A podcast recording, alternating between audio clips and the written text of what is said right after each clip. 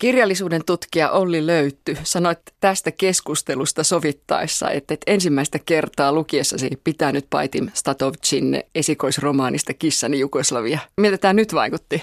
No ainakin tämä todistaa sen, että kannattaa lukea kahteen kertaan kirjat. Että mä mietin koko ajan, koska tämä oli ihan erilainen kokemus nyt lukea, että, että mikä mua kiusasi. Ja mun on pakko tunnustaa sen aika tyhmä syy, että tota, varmaan mua kiusasi se, että on niin hienosti tehty. Että jotenkin ajattelin, että tämä aihe on semmoinen, että mä olisin – ihan tämmöisenä tavallisena lukijana jotenkin ajatellut, että se olisi saanut olla niin kuin kaoottisempi niin kuin muodoltaan, mutta tämä on niin hienosti ja hienosti yhteen pantu kaikki osaset, että voi olla, että mulle tuli sellainen niin kuin kylmä efekti tai semmoinen siitä, mutta mä häpeän omaa ensikokemustani lähinnä tällä hetkellä.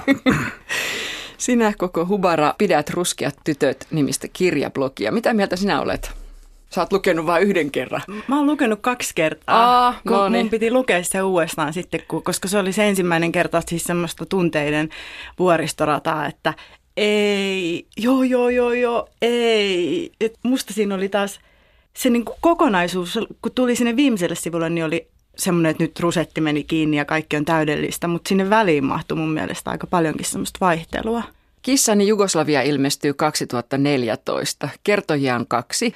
Kosovalainen tyttö Emine, hän kertoo elämästään 80-luvulta nykyaikaan. Nykyajassa ja Suomessa kertojana on hänen poikansa Bekim. Bekim on muuttanut pikkupoikana perheensä kanssa pakolaisena Suomeen Jugoslavia hajomissodan aikaan. Kirja alkaa näin. Bekim on löytänyt netistä satunnaisen miehen, jonka kanssa hänellä on raju seksikohtaus. Ja tämä kohtaus on aivan erilainen ja muusta romaanista irrallinen. Minkä takia romaani alkaa näin? Vaikea kysymys. Voi olla, että se tavallaan oli yksi syy, miksi mä ajattelin, että tämä on jotenkin niin hienosti tehty, kun se oli jotenkin niin aseteltu siihen alkuun semmoinen erilainen, mutta tota, en mä osaa vastata. Osaako sä vastata? En osaa. Sitten kun mä just luin toisen kerran, niin mä itse asiassa skippasin sen ensimmäisen luvun tai sen, mikä, mikä se nyt olikaan, niin, koska se oli, jäi mulle niin irralliseksi, että mä en vielä nyt tähänkään hetkeen. Koska muutenhan tässä oli käsitelty niin kuin tätä homoseksuaalisuutta aika semmoisella neutraalilla ja mun mielestä kivalla tavalla, että sit se ehkä jotenkin Bekim ostaa itselleen lemmikiksi kuningasboan ja sitten hänen seuraansa lyöttäytyy baarista puhuva kissa. Mitä nämä eläimet ovat tässä kirjassa? Mä tänne tulin, että mietin kovasti, että mitä mä vastaan tähän. Sä arvasit, että mä kysyin. Totta kai mä arvasin ja mä kysyisin tietysti itse samaa ja mä ajattelin, että, että mähän ajattelen, että tämmöiset maagiset elementit muuten realistisessa tarinassa, niin normaalisti mä ehkä jättäisin ne silleen lukiessa, niin ajattelisin vaan, että onpa hieno ja antaisin niiden niin kuin kaivertaa tiedostamatonta ja vaikuttaa muuhun. Ja mutta mä ajattelin, että mä olen tänne ohjelmaan tulossa, niin että joku selitys keksiä, ja mä keksin kyllä tämmöisen kyökkipsykologisen selityksen, että no jotenkin nämä eläimet on sellaista ulkostettua tai materiaalisoitunut juttua, joka syntyy näistä kriiseistä ja kulttuurien kohtaamisista ja semmoisista asioista.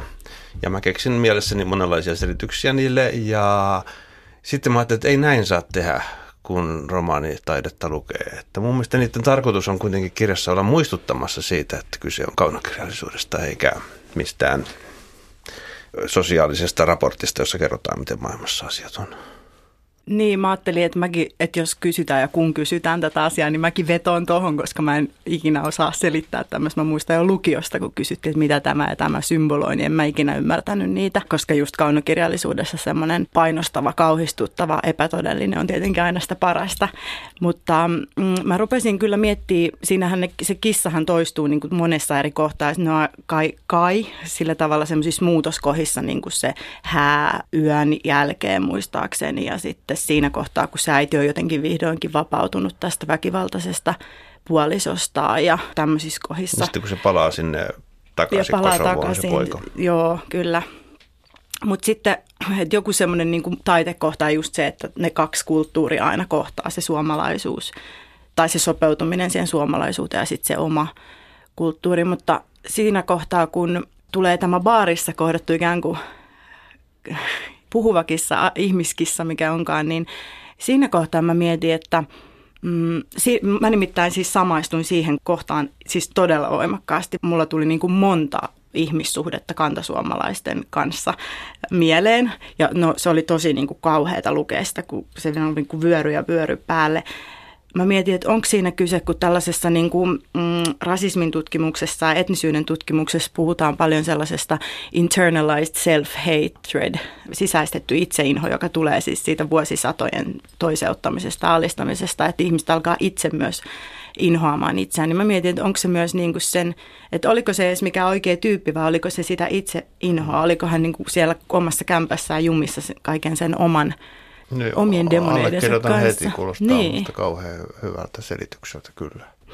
Tosi vahvoja kuvia ja tosi niin semmoisia inhimillisiä ja samastuttavia ja kaikenlaisia semmoisia niin vavisuttavia. Mutta sitten sen niin kuin vastakohtana jotenkin se Eminen tarina, se äidin tarina jäi musta niin kuin jotenkin aika ennalta arvattavaksi ja stereotyyppiseksi ja aika ohueksi, että mun oli niin kuin vaikea tai mä oon tosi paljon ehkä just vaan sattumoisin nyt viime viikkoina miettinyt tällaista toisintamista silloin, kun puhutaan tällaisista niin kuin kulttuureista ja kulttuurieroista ja sen tyyppisistä asioista että sit mitä se palvelee, tuollainen tarina, missä on vaan taas tuommoinen yksi alistettu nainen. Että se ei, mulle siitä ei kauheasti paljastunut semmoista toista puolta, mitä mä en taas niinku usko, etteikö siinä ihmisessä olisi. Vaikka se olisi kuinka kasvanut sellaisessa kulttuurissa, missä naisen asema on tuollainen kuin se nyt tässä kuvattiin. Ennen kuin mä lasken Ollin kommentoimaan, niin kerron kuulijalle sen verran, että Emine meni 17 tai joutui 17-vuotiaana naimisiin Kosovassa Jugoslavian aikaan, Titon aikaan. Tässä on hyvin paljon kuvausta naisen asemasta Kosovossa ja hyvin paljon perinteiden, hääperinteiden kuvausta. Mitä mieltä sä Olli oot tästä?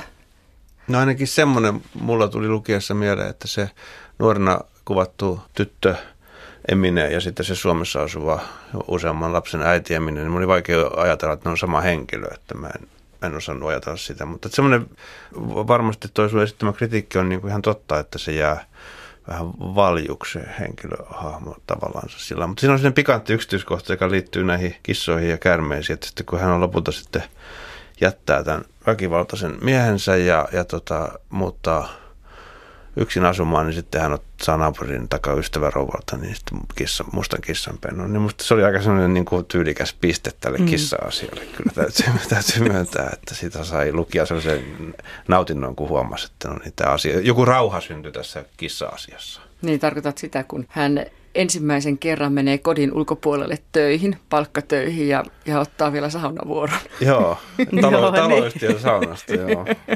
Integraation huippukohta. Niin. Mm kun Bekim ja Kissa tutustuvat siis siellä baarissa ja Kissa muuttaa asumaan hyvin nopeasti Bekimin luokse, oliko se siellä samalla keikalla peräti, niin, niin heti Kissa sylkäisee ja sanoo, että hyi olkoon homoja. Sen käsitykset eivät perustuneet kuulopuheisiin, vaan omakohtaisiin kokemuksiin. Kissa oli tavannut kaksi homoa ja tiesi, mistä puhui.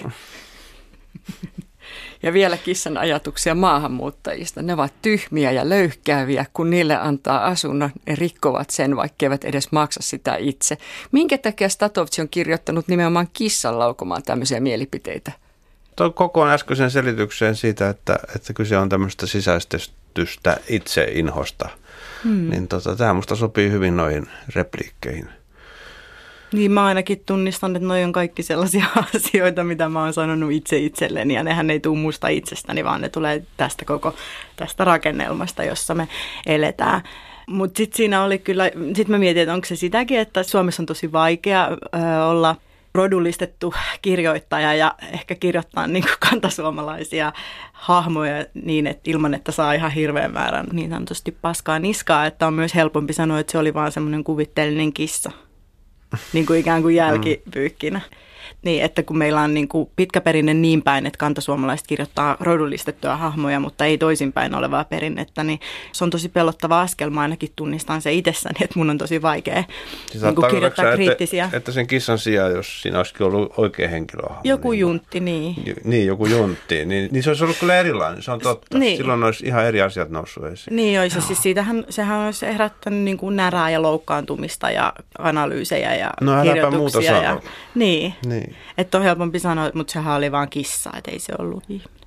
Mutta sanohan Bekim itsekin kysyy kissalta, että mistä se on tullut ja onko äidillä samanlaiset raidat kuin sillä on. Ja kissa vastaa sitten tämä, joka haukkuu maahanmuuttajia, että kissoista on paljon ennakkoluuloja. Esimerkiksi, että kissat eivät ole itsenäisiä, vaan yksinäisiä. Hmm. Olikohan se joku toinen tota, tämmöinen rodullistettu ihminen? Puoli ja toisi ennakkoluulot. Mun mielestä niin. sitä on niin. aika paljon tässä romaanissa, vai mitä niin. mieltä olette?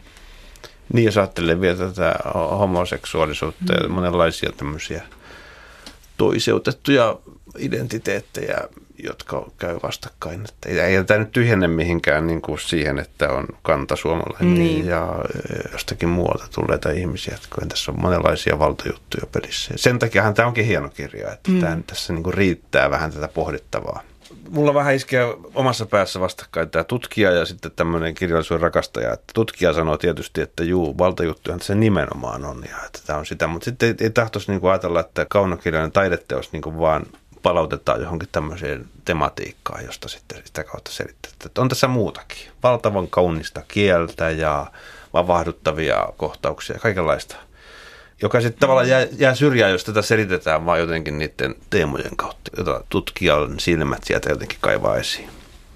Mutta kyllä tässä niin kuin merkille pantavaa silti on se, että jos vallasta puhutaan, niin kyllähän tämä on niin ainutlaatuinen kirja suomalaisessa kirjallisuudessa siinä mielessä, että tässä tulee sellaiset intersektiot esiin. Mitä tarkoittaa niin intersektio? Risteymät, toiseuttamisen tai syrjimisen risteymät. Eli se, että ihminen on samaan aikaan maahanmuuttaja, rodullistettu, kuuluu seksuaalivähemmistöön ja yrittää niin kuin siitä risteyksestä käsi ymmärtää. Tai se, että nainen ja maahanmuuttaja sitten on tämä väkivallan uhrina oleminen, missä just siinä kohtaa mulla ehkä jäi puuttumaan se, että, että nainen oli maahanmuuttaja, oli väkivallan uhri, mutta sitten siitä ehkä just jäi puuttumaan se toinen puoli, että se tuli vasta ihan siellä lopussa se saunavuoro ja työpaikka ja se, että, että siinä olisi voinut ehkä aikaisemminkin jo näyttää, että totta kai sillä ihmisellä on toinenkin puoli ja sisäinen maailma ja muutakin kuin se äitiys vaikka se olisi kuinka ollut elänyt vaan sen sitä hmm. todellisuudesta.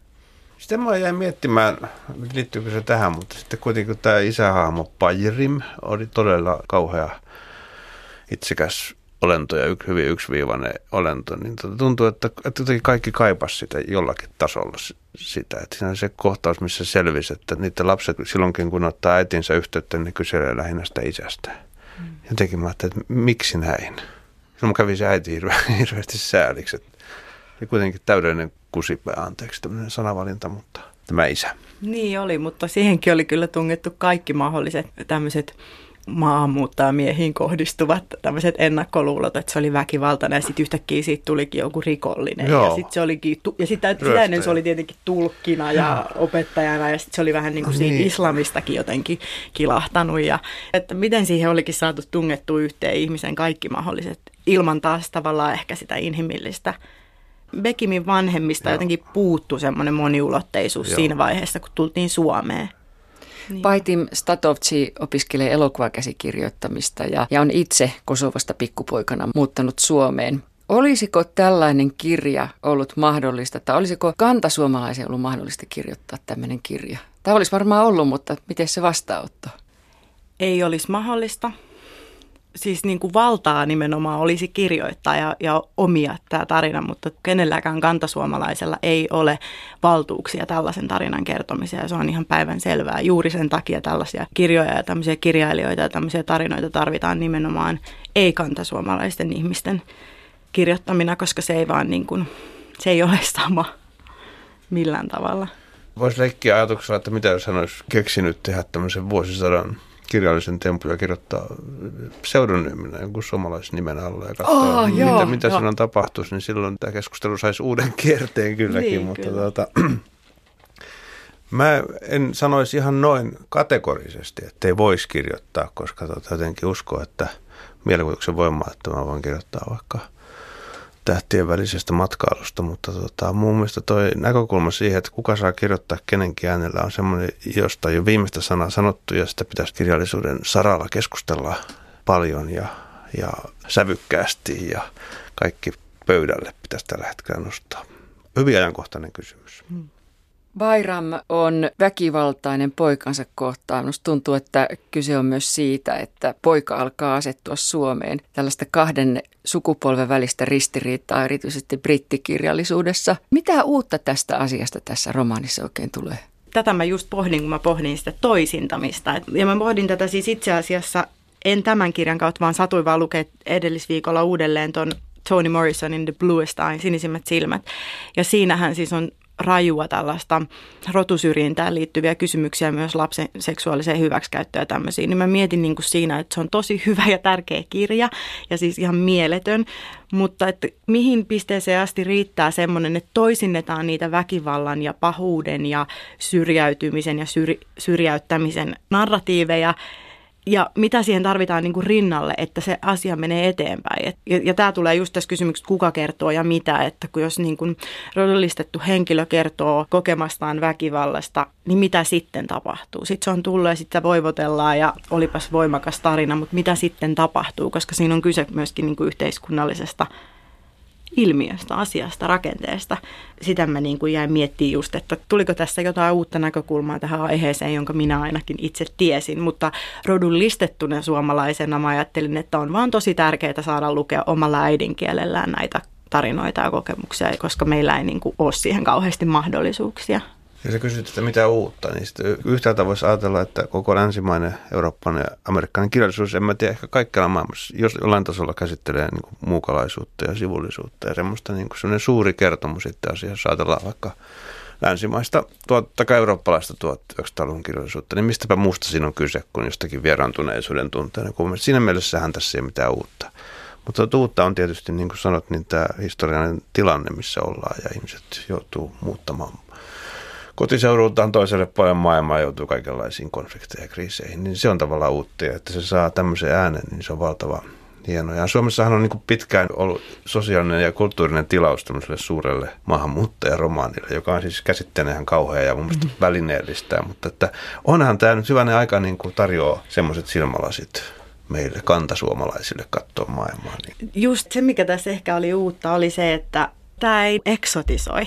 Kun tässä on niin kuin kerrottu niitä vaikka niitä häärituoleja ja semmoisia mm. asioita sieltä Kosovosta, niin se ei mene semmoiseen ällöttävää överin kuvailuun ja se ei mennä niin kuin siihen semmoiseen ihan mielettömään, että selitettäisiin auki, että mistä tässä on niin kuin kyse ja miten eksoottista ja sitä uskontoa ei tuoda siellä mitenkään erityisen se ei niin kuin alleviivaa mitään näiden ihmisten jotenkin elämää. Tämä kuulostaa niin kuin siltä, miltä musta näyttää, että aika monien meidän niin kuin elämä täällä on. Ja se on ehkä uutta. Kissani Jugoslavia ilmestyy 2014. Mitä tämä romaani kertoo tämän ajan Suomesta? Jos ajatellaan, että jostain tuolta 50 vuoden päästä joku sattuisi lukemaan tämän kirjan. Eikö tämä ollut siis tosi uskottava kertomus? Siis kaikessa siinä, että ihan oikeasti siellä pyörii niitä puhuvia kissoja ja käärmeitä ja kaikkea ihan ihme juttuja, niin se oli siis mm. todella niin kuin mun mielestä vaan eksakti kuvaus siitä, minkälaista elämä on. Siis mähän en ole mies, enkä homoseksuaali, enkä pakolainen, enkä maahanmuuttaja.